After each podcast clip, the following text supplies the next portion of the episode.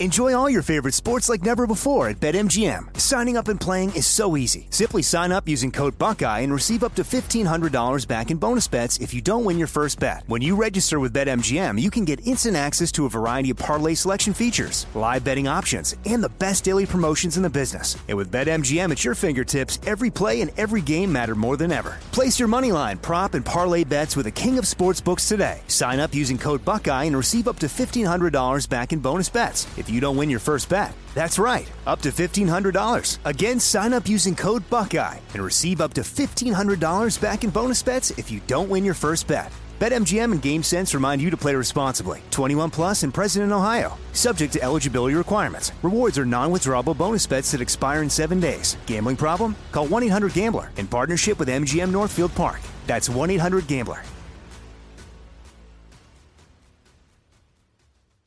This is your moment, your time to shine, your comeback. You're ready for the next step in your career and you want an education employers respect. So you're not just going back to school, you're coming back with Purdue Global. Backed by Purdue University, one of the nation's most respected public universities, Purdue Global is built for people who bring their life experience into the online classroom. Purdue Global, Purdue's online university for working adults. Start your comeback today at purdueglobal.edu. When you buy Kroger brand products, you feel like you're winning. That's because they offer proven quality at lower than low prices. In fact, we guarantee that you and your family will love how Kroger brand products taste, or you get your money back. So next time you're shopping for the family, look for delicious Kroger brand products because they'll make you all feel like you're winning. Shop now, in store, or online. Kroger, fresh for everyone. Camp Hell Anneewakee is a production of iHeartRadio. The views and opinions expressed in this podcast are solely those of the author and participants and do not necessarily represent those of iHeartMedia or its employees. Due to discussion of traumatic, sexual, and violent content, listener discretion is advised. Staff at Camp Anneewakee would not talk about the GBI investigation into possible financial irregularities and alleged sexual misconduct between youngsters and camp counselors. The more than 1,200 acre camp is home to around 100 children. Neighbors living near Camp Anneewakee say they are concerned about a lack of supervision at the camp. Two years ago, a 13 year old boy left the facility, allegedly stole a gun, and while attempting to steal a car, shot and killed a homeowner. By 1986, word had started to get around that some inappropriate actions were being taken by the staff at Anneewakee. Following Sarah Tillis's realization that there may have been sexual abuse taking place on the annual Mexico trips, a report was made to social services in June. Social worker Pat Griffin laid out her concerns in a correspondence to Brett Baxley and Jim Womack, two heads of management at Anneewakee. The concerns include secret pacts that nothing would be repeated, which happened on the Mexico trip, that adolescents were encouraged to go into, quote, whorehouses, and that homosexual acts had occurred between a staff member and an adolescent.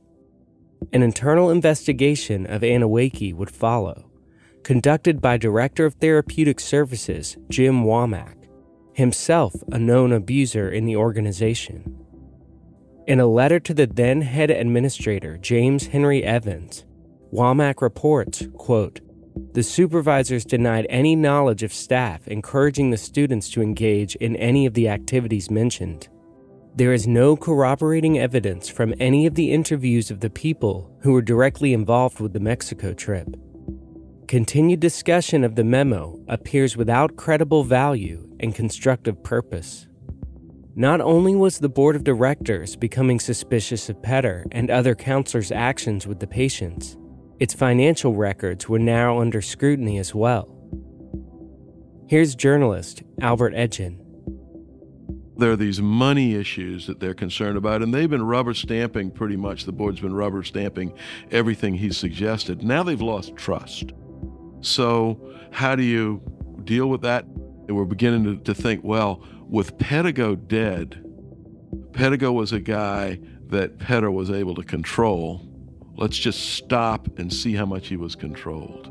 that was the important thing in their minds that they were at a, at a juncture in, in administrative time for Anneewakee where they could get control of things that they were frustrated that they didn't have control of before. So they began to look at things, or they wanted to look at things. At the same time, there was talk of sale of Anneewakee. There was some rumors about sale and conversation about sale, and conversation had begun about maybe Petter and, and his wife should retire or resign.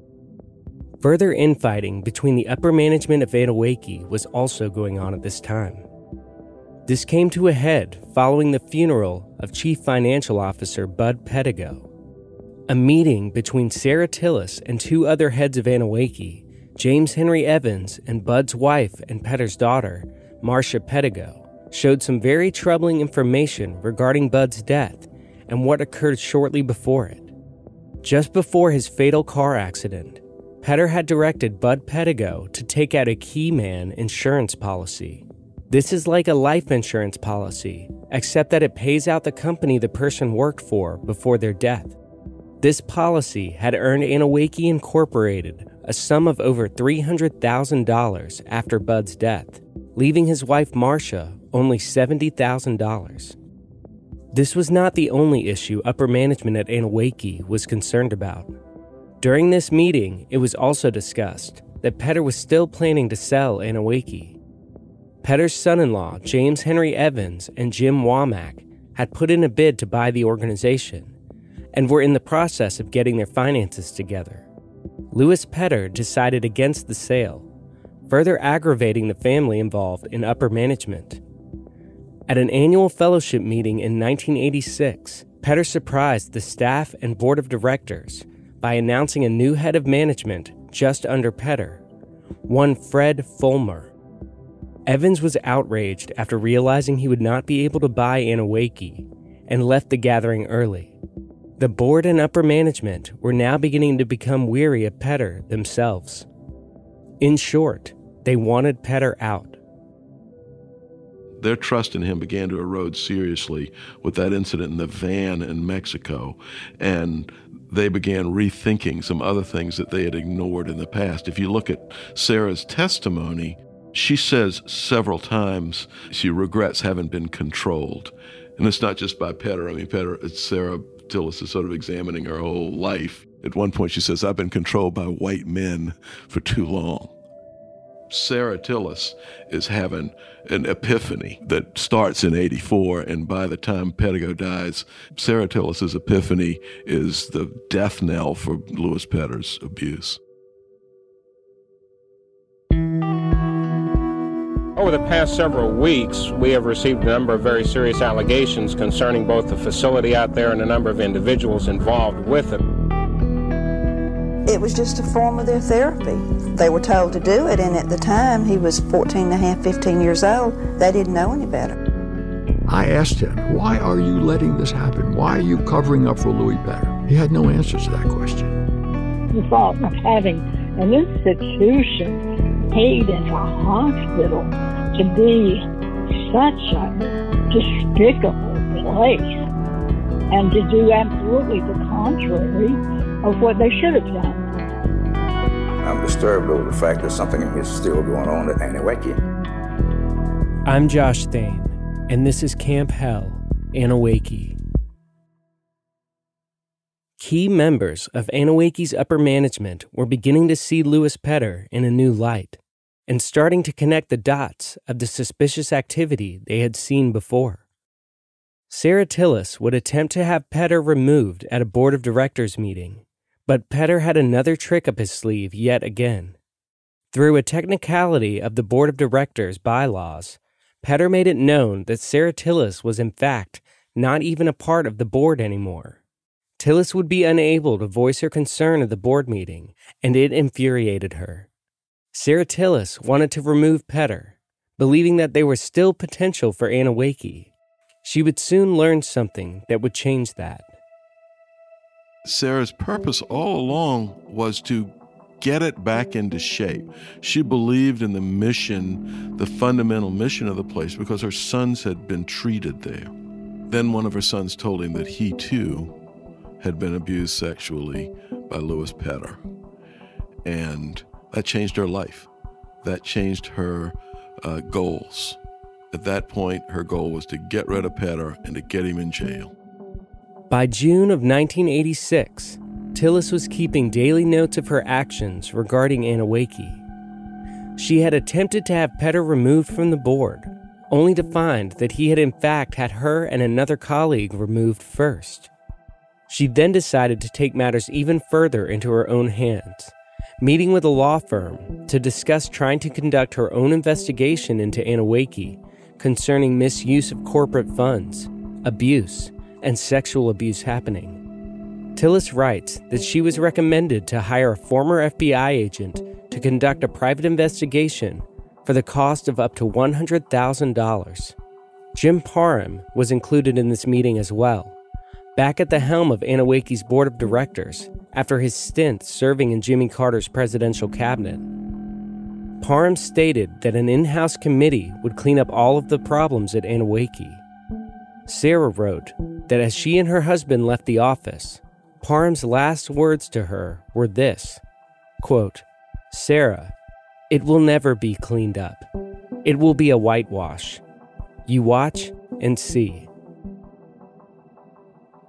In July of 1986, Sarah Tillis went to Jim Parham again to show him some irregularities she had found in the company's finances.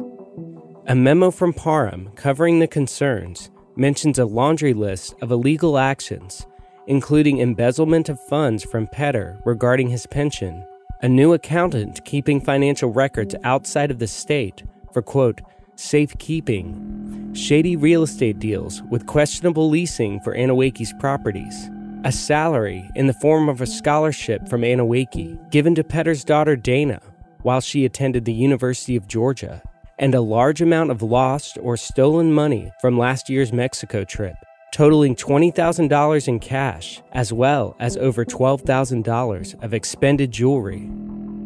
Parham was informed, or at least aware of the concern of sexual abuse taking place at Anneewakee as well. In a letter from Parham to one of Anneewakee's lawyers from July of 1986, he asks about Anneewakee's liability in the case of any child abuse or molestation taking place. There is no mention of concern for the victims, only making sure to keep the board safe from any further litigation. In a board meeting that same month, it was decided that Louis Petter and his wife Mabel would leave Anneewakee on a sabbatical, still receiving their monthly salaries until the end of the year. After that, Petter would officially retire from his role the writing was on the wall, and it was time for Petter to distance himself from the organization. The board of Anneewakee was attempting to address these issues in house as best they could, but it was too late. Local law enforcement had already begun their own investigation.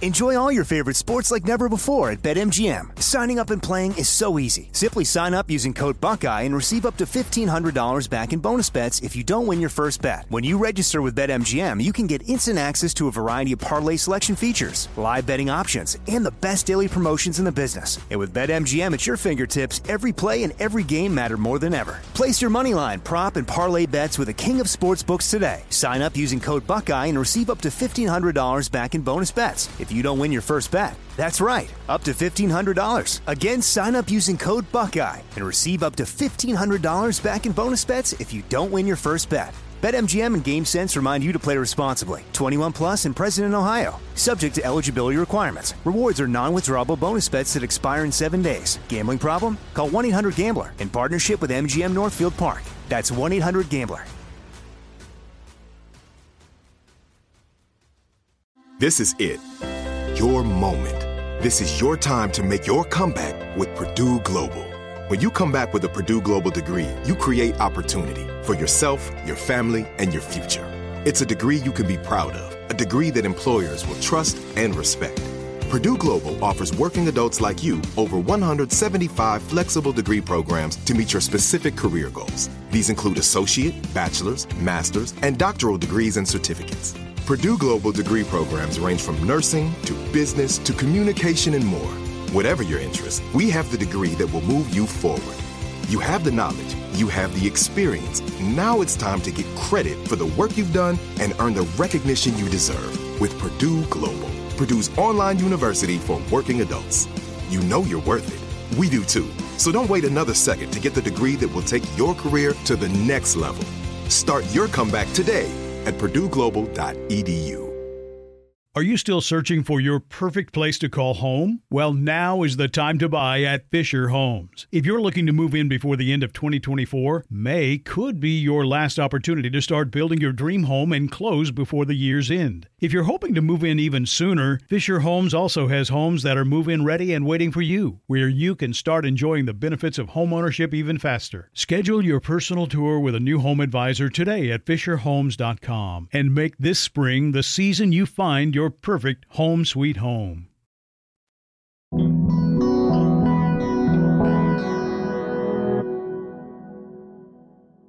While Jim Parham is documented as having known of the allegations of child abuse as early as July of 1986, nothing was reported to local police by the Anneewakee organization.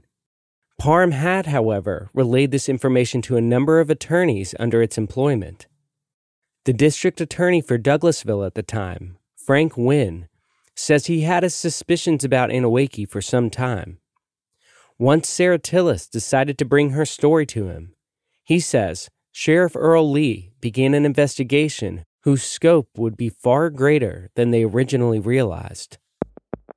After Earl started talking to whoever the ones were that he interviewed to start with, it was like a snowball going downhill. Each one of them, it seemed, would have other people's names that they would suggest or tell Earl he needed to talk to. And it became overwhelming a lot quicker than either one of us thought as far as people to talk to. Now, he would try to talk to some of them who would not talk to him. And this is purely an example without no without remembering anything specific. He would talk to uh, one of the kids. They would give him a list of anywhere from two to six or seven other people to talk to. Maybe only two of those would talk to Earl, and the others wouldn't. But the two that would talk would say yes, and it was like they were finally getting something off their chest. And one of them would give Earl a list of another five names. And again, he would have five more that there would be hit or miss with which ones would talk to him. But as that list exponentially would grow, some of the same names would come up more than once. So somebody that might not have talked to Earl to begin with, Earl would go back to him and let them know, look, you're not alone, and we know from three other people that you were somebody who was in the the right situation it looked like and and eventually there were several people that wouldn't talk to Earl that later did. Frank says that for Earl Lee, it didn't matter what time of day or night. If someone wanted to come forward and speak, he would be there to listen. I won't ever forget Earl getting a phone call from somebody uh, out of state and said they wanted to talk to him. And Earl basically said, You know, I'll talk to you whenever you can get here. And he said, Well, I can come now. And somewhere around two, three o'clock in the morning, Earl had one of his deputies, Ronnie Shaddix, was the one that usually got to do it. Earl started with the old VHS type of camera video in the interviews. And so, three o'clock in the morning, he's got Ronnie Shaddix out of bed at, at the office, you know, making him video his interview of this kid that just had gotten in touch with him and said he wanted to talk. Didn't bother Earl to get up at three o'clock, two o'clock in the morning and go meet a kid. This was important to talk to this kid. He needed to talk, and Earl was ready to listen to him. It was not long after local law enforcement had begun their initial investigation until the Georgia Bureau of Investigations began getting involved with the case against Anneewakee. I can tell you it snowballed fairly quickly, and it would have been within, when I say a short period of time, I'm talking about, you know, just a few months. And it was more a matter of manpower issues than anything. Anneewakee was now in damage control mode. A letter from Anneewakee's attorney, Baxter Davis, was sent to all employees of the organization, reminding them of the confidentiality of Anneewakee business. Jim Parham, now heading the board of directors after Petter had stepped down, fired three staff members, one including a nurse who had sexual relations with a patient on the Mexico trip, and another who, quote, lost control while trying to restrain a child. Frank Wynn, says that Anneewakee was anything but cooperative with law enforcement during their investigation. Well, we had to get some search warrants, so they weren't. But of course, his whole family was involved in Anneewakee, so some of the stuff that was going on involved getting search warrants to go out there. But I would say a lot of the people that Earl interviewed that were not family members, I think a majority of them were were cooperative. If it was something to do with the Petter family, the cooperation was minimal. And sometimes maybe superficial would be a better description of the cooperation. Frank says that Earl Lee was now going back through any files which they had on Anneewakee, one of which being the suicide that had taken place a few years back. This incident, too, seemed to fit the same pattern of abuse which they had seen. I won't say enough about Earl and how much he worked, but one of the things he would also remember stuff about old cases, and he he never forgot that. And so one of the things he knew when we were looking at, at other documents was he was always wondering if there was anything related to the kid that had dove off the chimney onto the concrete slab.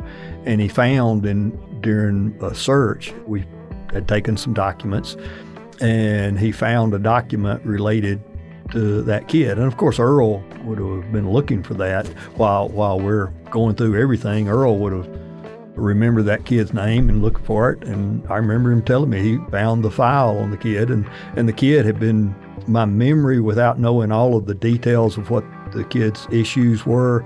But the kid had progressed, and it appeared that Louis Petter had had some uh, time with the kid.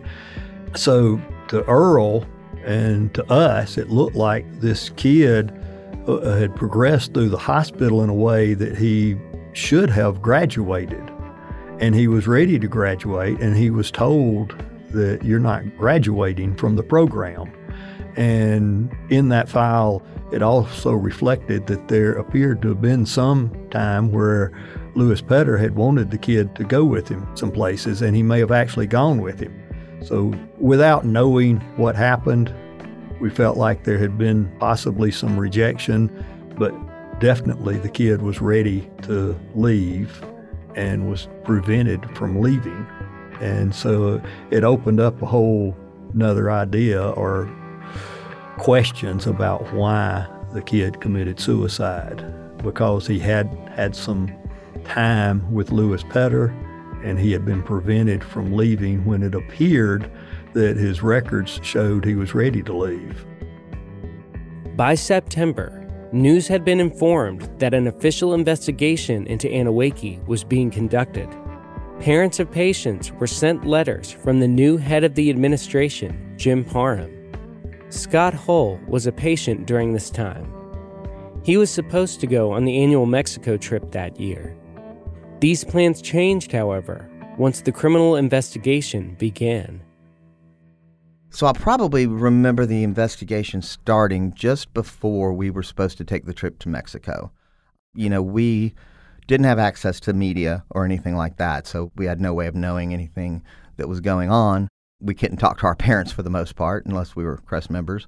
So you know we we were in this bubble. But then when we were not allowed to go to Mexico and had to go out west, that's, I guess, when it really dawned on me that this is a serious investigation and, you know, something's to happen. I don't really remember an announcement about the investigation. I remember there was a lot of scuttlebutt and, you know, the, the kids talking amongst themselves of rumors that they'd heard about this or about that. Carl Moore was also supposed to go on that year's Mexico trip. That summer's trip, we didn't go to Mexico. We just went around the United States. But before we left, I knew that something was going on. I didn't think too much of it. I just knew something was going on. There weren't any details that I recall at the time. That was at the beginning of the summer of 86, I want to say. Think when we got back from that trip, it sounded like something serious was going on, you know, but it was all posed as like, yeah, we got a political problem. There's a problem with the board or something like that is I think the way it was kind of played out in front of me initially. Carl remembers a conversation with Louis Petter's adopted son, Gus, a quadriplegic who Carl believes went through the same abuse that he endured for years.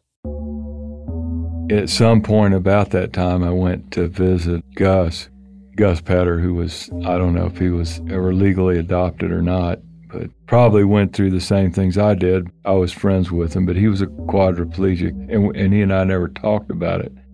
But when I mentioned to him that something was going on, and Gus said, "Well, it's it's not about sex, is it?" And I said, "I don't know." He says, "Well, if it's about sex, they'll they'll eat him alive or something like that." That was kind of like a, a moment in time where I kind of felt like there was a history there that I didn't know about. That was my first inkling of that. And it wasn't long after that that I went down to meet uh, Petter's attorneys. They essentially wanted to videotape me, you know, denying everything, anything sexual or inappropriate or financial or anything. I was definitely on the party line at that point. At some point, I had an encounter with Lee. I think they came over actually to search the house or something. I, I had noticed somebody was watching the house. At any rate, when they came to search the house, I called the attorney and I think I left there and they gave me an attorney.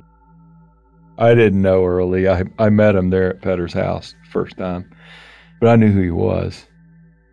Anyway, it was it wasn't too long after that that uh, Douglas County uh, they had asked me to come down there for questioning, and I did. But I called the attorney. They said if anything happens, you call us. So I called them. Carl had asked his appointed attorney if he could go pick up some of his belongings, as he was going to be in custody for some time. I uh, asked if I could go back and get some stuff, and he said, Well, I'm going to check with Earl Lee and see if it's okay for you to get some of your stuff out of the house. So I did. I went back there, and that's when they arrested me. so. Carl had been arrested with the charge of sodomy, with none other than his own abuser, Louis Petter. Because in the state of Georgia, the act of sodomy itself was a crime, both Petter and Carl could be charged with the same act. I didn't know this at the time, but the way they wrote it, the statute of limitations had actually expired on it. It really wasn't even a valid warrant, but of course they they brought me in and I just denied it because that's what I was told to expect and what and told what to do. But they brought me in and put me in, uh, in a room, so I just spent the night in that room. It's the same thing that technically they could have charged everybody who was in the counts against Petter with the same thing. That was a hard thing to get over. That was the last time I saw any of them was the day I was arrested. I never went back and saw anybody. Do you ever speak with Petter again? No.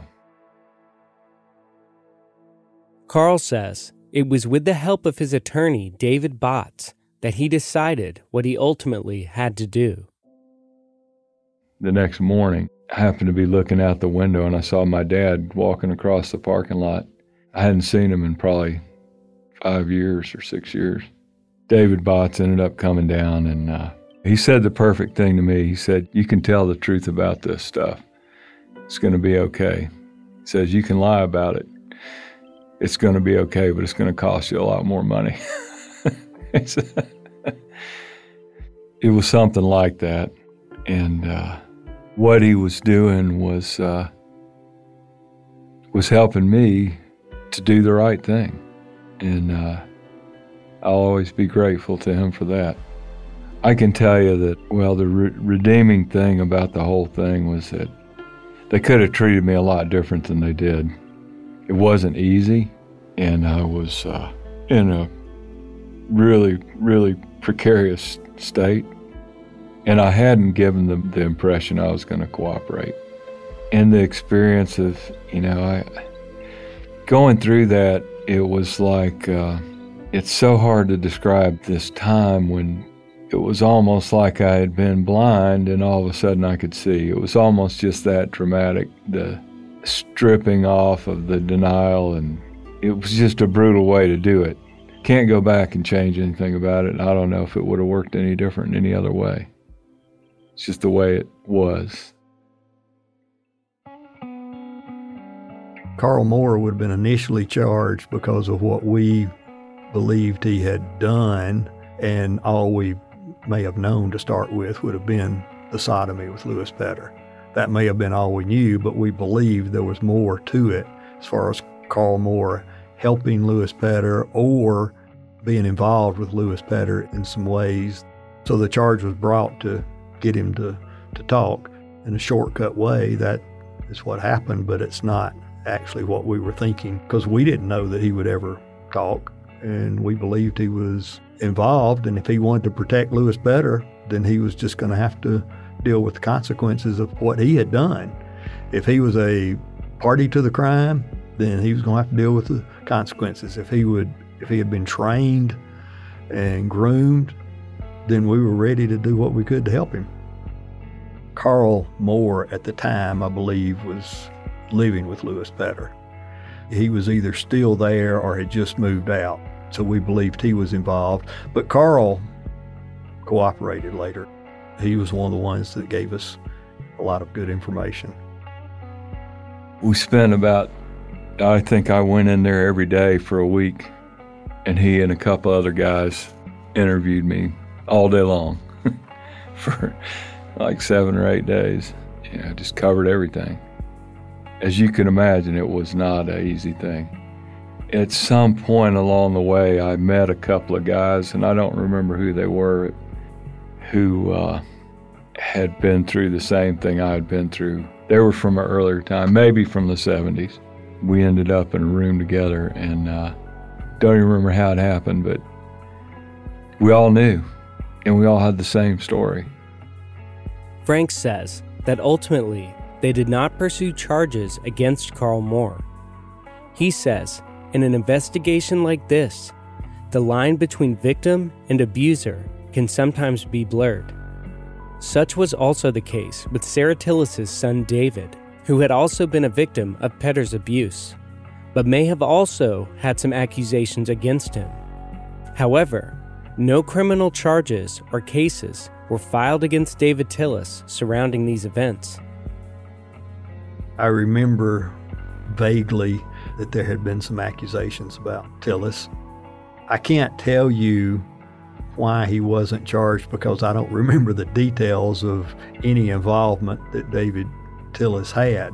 But I do know that he was someone that had been, uh, in my mind, I believe he was someone that had been abused and groomed by Petter. That would have been the number one thought going through my mind. David was, from my perspective, just like everyone else who had gone through what I'd gone through. No question about it. I mean, he definitely went through at least most of the things I did. It's like Carl Moore. No matter what we believed at the beginning, we didn't pursue the charges because we knew he was he was truly a victim. It makes it hard for me to tell you why we did or didn't do something on David Tillis or any of them other than I know that Petter had taught them what he tried to teach several of them. After months of gathering testimony, the authorities now had enough evidence to obtain an arrest warrant for Louis Petter. The only problem was Petter had fled the country At the advice of Jim Parham, Louis Petter and his wife Mabel left the country to stay at their residence in Pachuco, Mexico. In a statement from Parham, he said, quote, Mr. Petter went on vacation last week to Mexico. I'm sure they will return once their attorney informs them of the charges. We want everyone to know that at the beginning of the investigation, we offered our cooperation to the GBI and the sheriff's officers. Psychologist Roger Rinn, one of the original whistleblowers who attempted to report the abuse back in 1970, received a call one day from out of the blue. I was in my practice uh, seeing patients, and my secretary interrupted. She said, Dr. Rinn, I've got somebody on the phone that needs to talk to you. And I said, Well, who's that? And she said, A sheriff. I said, Oh, which sheriff? And she said, Sheriff Lee. I don't know a Sheriff Lee, but I'll talk to him. And he had a very distinct Southern accent. I had met him, I found out later, years before, when he was a deputy with Abercrombie. But, you know, he and I didn't get together at all at that point. But he calls me up and he said, Dr. Rinn, and I'm a, I hate to uh, mimic his voice, but he was such a cool character. I said, Yes, sir. And he said, This is Sheriff Earl Lee. I said, Yes, sir. He said, We got the SOB. And I said, What? And I had no idea who he was talking about. He said, Yeah, if it looks like a duck, flies like a duck, swims like a duck, quacks like a duck, in all probability it's a duck. And I said, Who are you talking about? And he said, Louis Jerome Petter. And I almost cried. I mean, I got emotional. My patient was sitting there wondering, What's wrong with that guy? And I said, Hallelujah. And then he told me there were something like 270 instances of sexual assault and that they had no question. And he was really wanting the transcript of the hearing. And I, I told him that Bob D'Agostino had it and had purchased it with his own money for this day. And the man, you, you could you could hear him laughing on the other side. He said, "I'm so happy." No matter whatever happened to uh, Sheriff Lee, I, that is his proudest moment. I was very happy for him, but I was happier for the for the kids. The one reason we did this, because it was not a picnic, is to protect these kids. And I don't think the kids knew what was going on and how much pain we had because we didn't share it with them. Uh, but it was a tough row to hoe. But at that moment, I, I completely relaxed. I realized I'd been carrying that load for 15 to 20 years. It was just a, a, a relief off my back. And then Bob and I talked, and uh, the rest, of course, is history.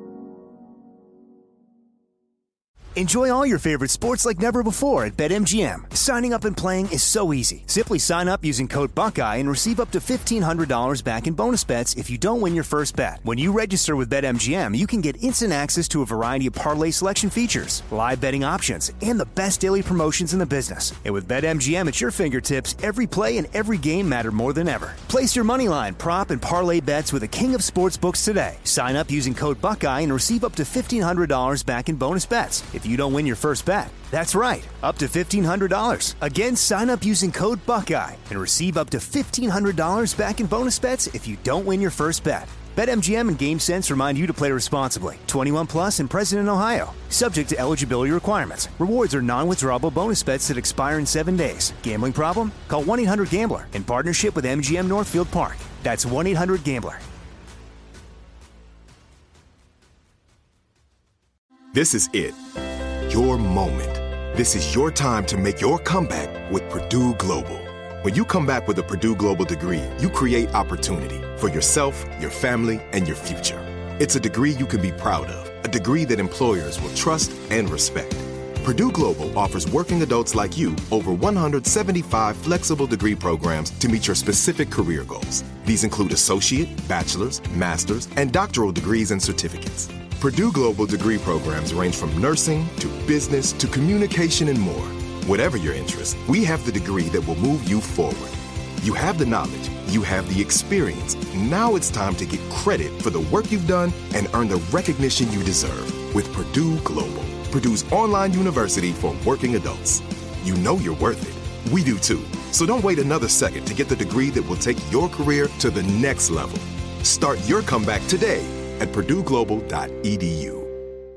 Are you still searching for your perfect place to call home? Well, now is the time to buy at Fisher Homes. If you're looking to move in before the end of 2024, May could be your last opportunity to start building your dream home and close before the year's end. If you're hoping to move in even sooner, Fisher Homes also has homes that are move in ready and waiting for you, where you can start enjoying the benefits of homeownership even faster. Schedule your personal tour with a new home advisor today at FisherHomes.com and make this spring the season you find your perfect home sweet home.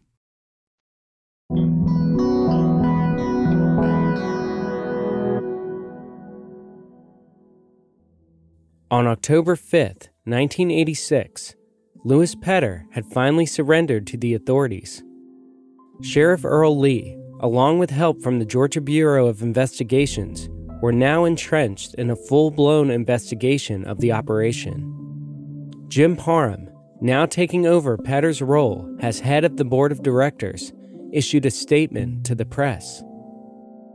If anybody's committed acts of wrongdoing, I have no desire to uh, in any way protect them from whatever the law provides. Petter was charged with three counts of sodomy, one count of cruelty to children, and one count of simple battery. These charges would grow as the investigation would broaden. With Petter now in police custody, they had to make sure he would stay in Douglas County before his trial. Frank Wynn says that in order to do this, they used the only tool they had his bond. Petter's bond was set to an unheard of amount at the time of $1 million. By many sources, this was considered to be an impossible bond and one that was not meant to be paid.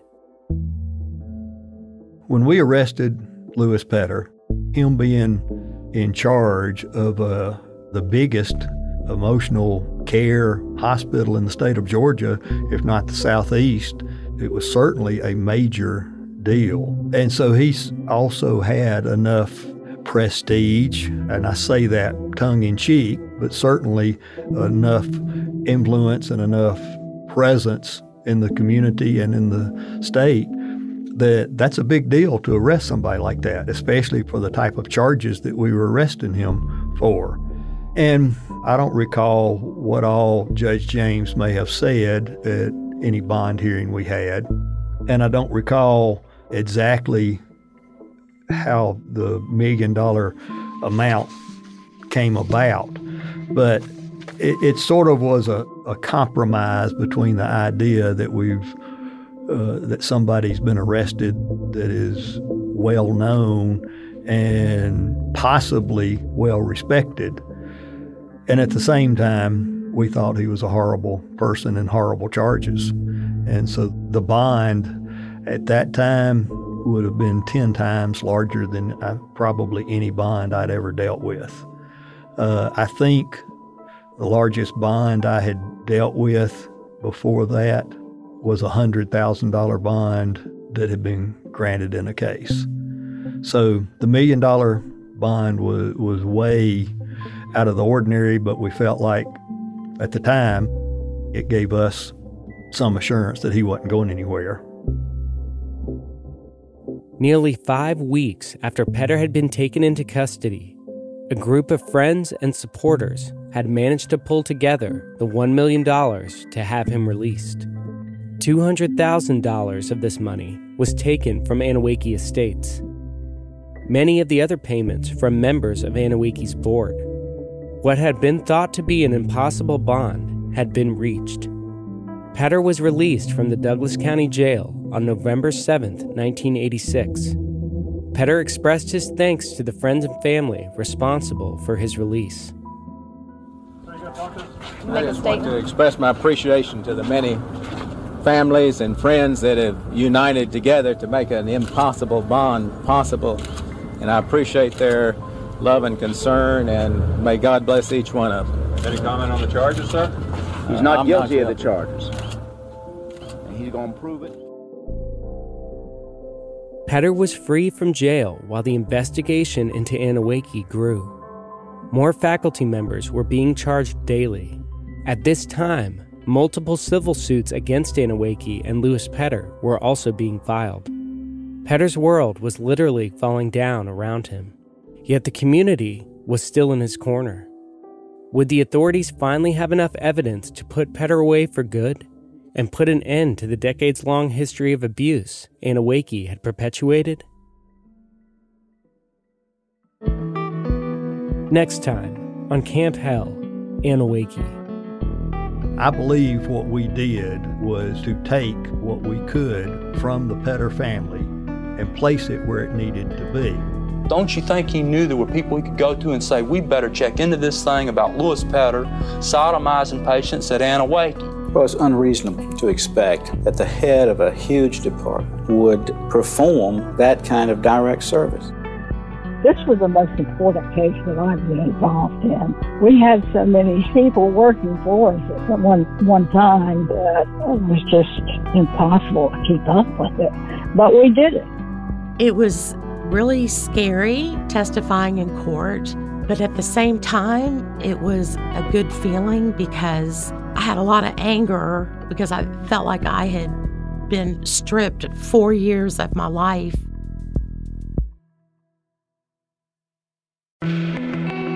Camp Hell Anneewakee was created and hosted by Josh Thane, with producer Miranda Hawkins and executive producers Alex Williams and Matt Frederick. The soundtrack was written and performed by Josh Thane and Adrian Barry. Archival footage provided by WSB and CBS News. Find us on Instagram at Camp Hell Pod. That's C A M P H E L L P O D.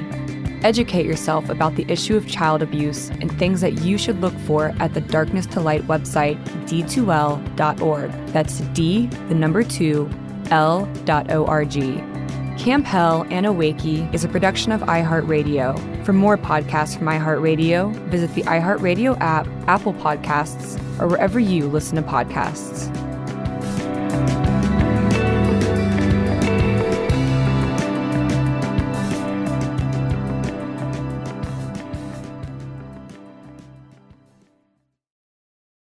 Are you still searching for your perfect place to call home? Well, now is the time to buy at Fisher Homes. If you're looking to move in before the end of 2024, May could be your last opportunity to start building your dream home and close before the year's end. If you're hoping to move in even sooner, Fisher Homes also has homes that are move in ready and waiting for you, where you can start enjoying the benefits of homeownership even faster. Schedule your personal tour with a new home advisor today at FisherHomes.com and make this spring the season you find your perfect home sweet home. With every CBD product claiming to do something different, it's nearly impossible to decide what's best for you. Lazarus Naturals pioneered the farm to front door model of transparency where they handle each step of the production process to ensure quality, potency, and consistency. Scannable labels allow you to see the test results of your hemp batch so you can be confident in the safety and quality. Visit LazarusNaturals.com today. Lazarus Naturals, committed to improving your life as well as the world around you. Not available in Idaho, Iowa, or South Dakota. Trinity School of Natural Health can help you be part of the fast growing health and wellness industry. With an education that empowers communities, Trinity grads can change lives by applying natural health principles and techniques in holistic practices or stores selling nourishing health products. Offering 19 online programs that fit your busy schedule, you'll get training to help turn your passion into a career. Enroll today at trinityschool.org. That's trinityschool.org.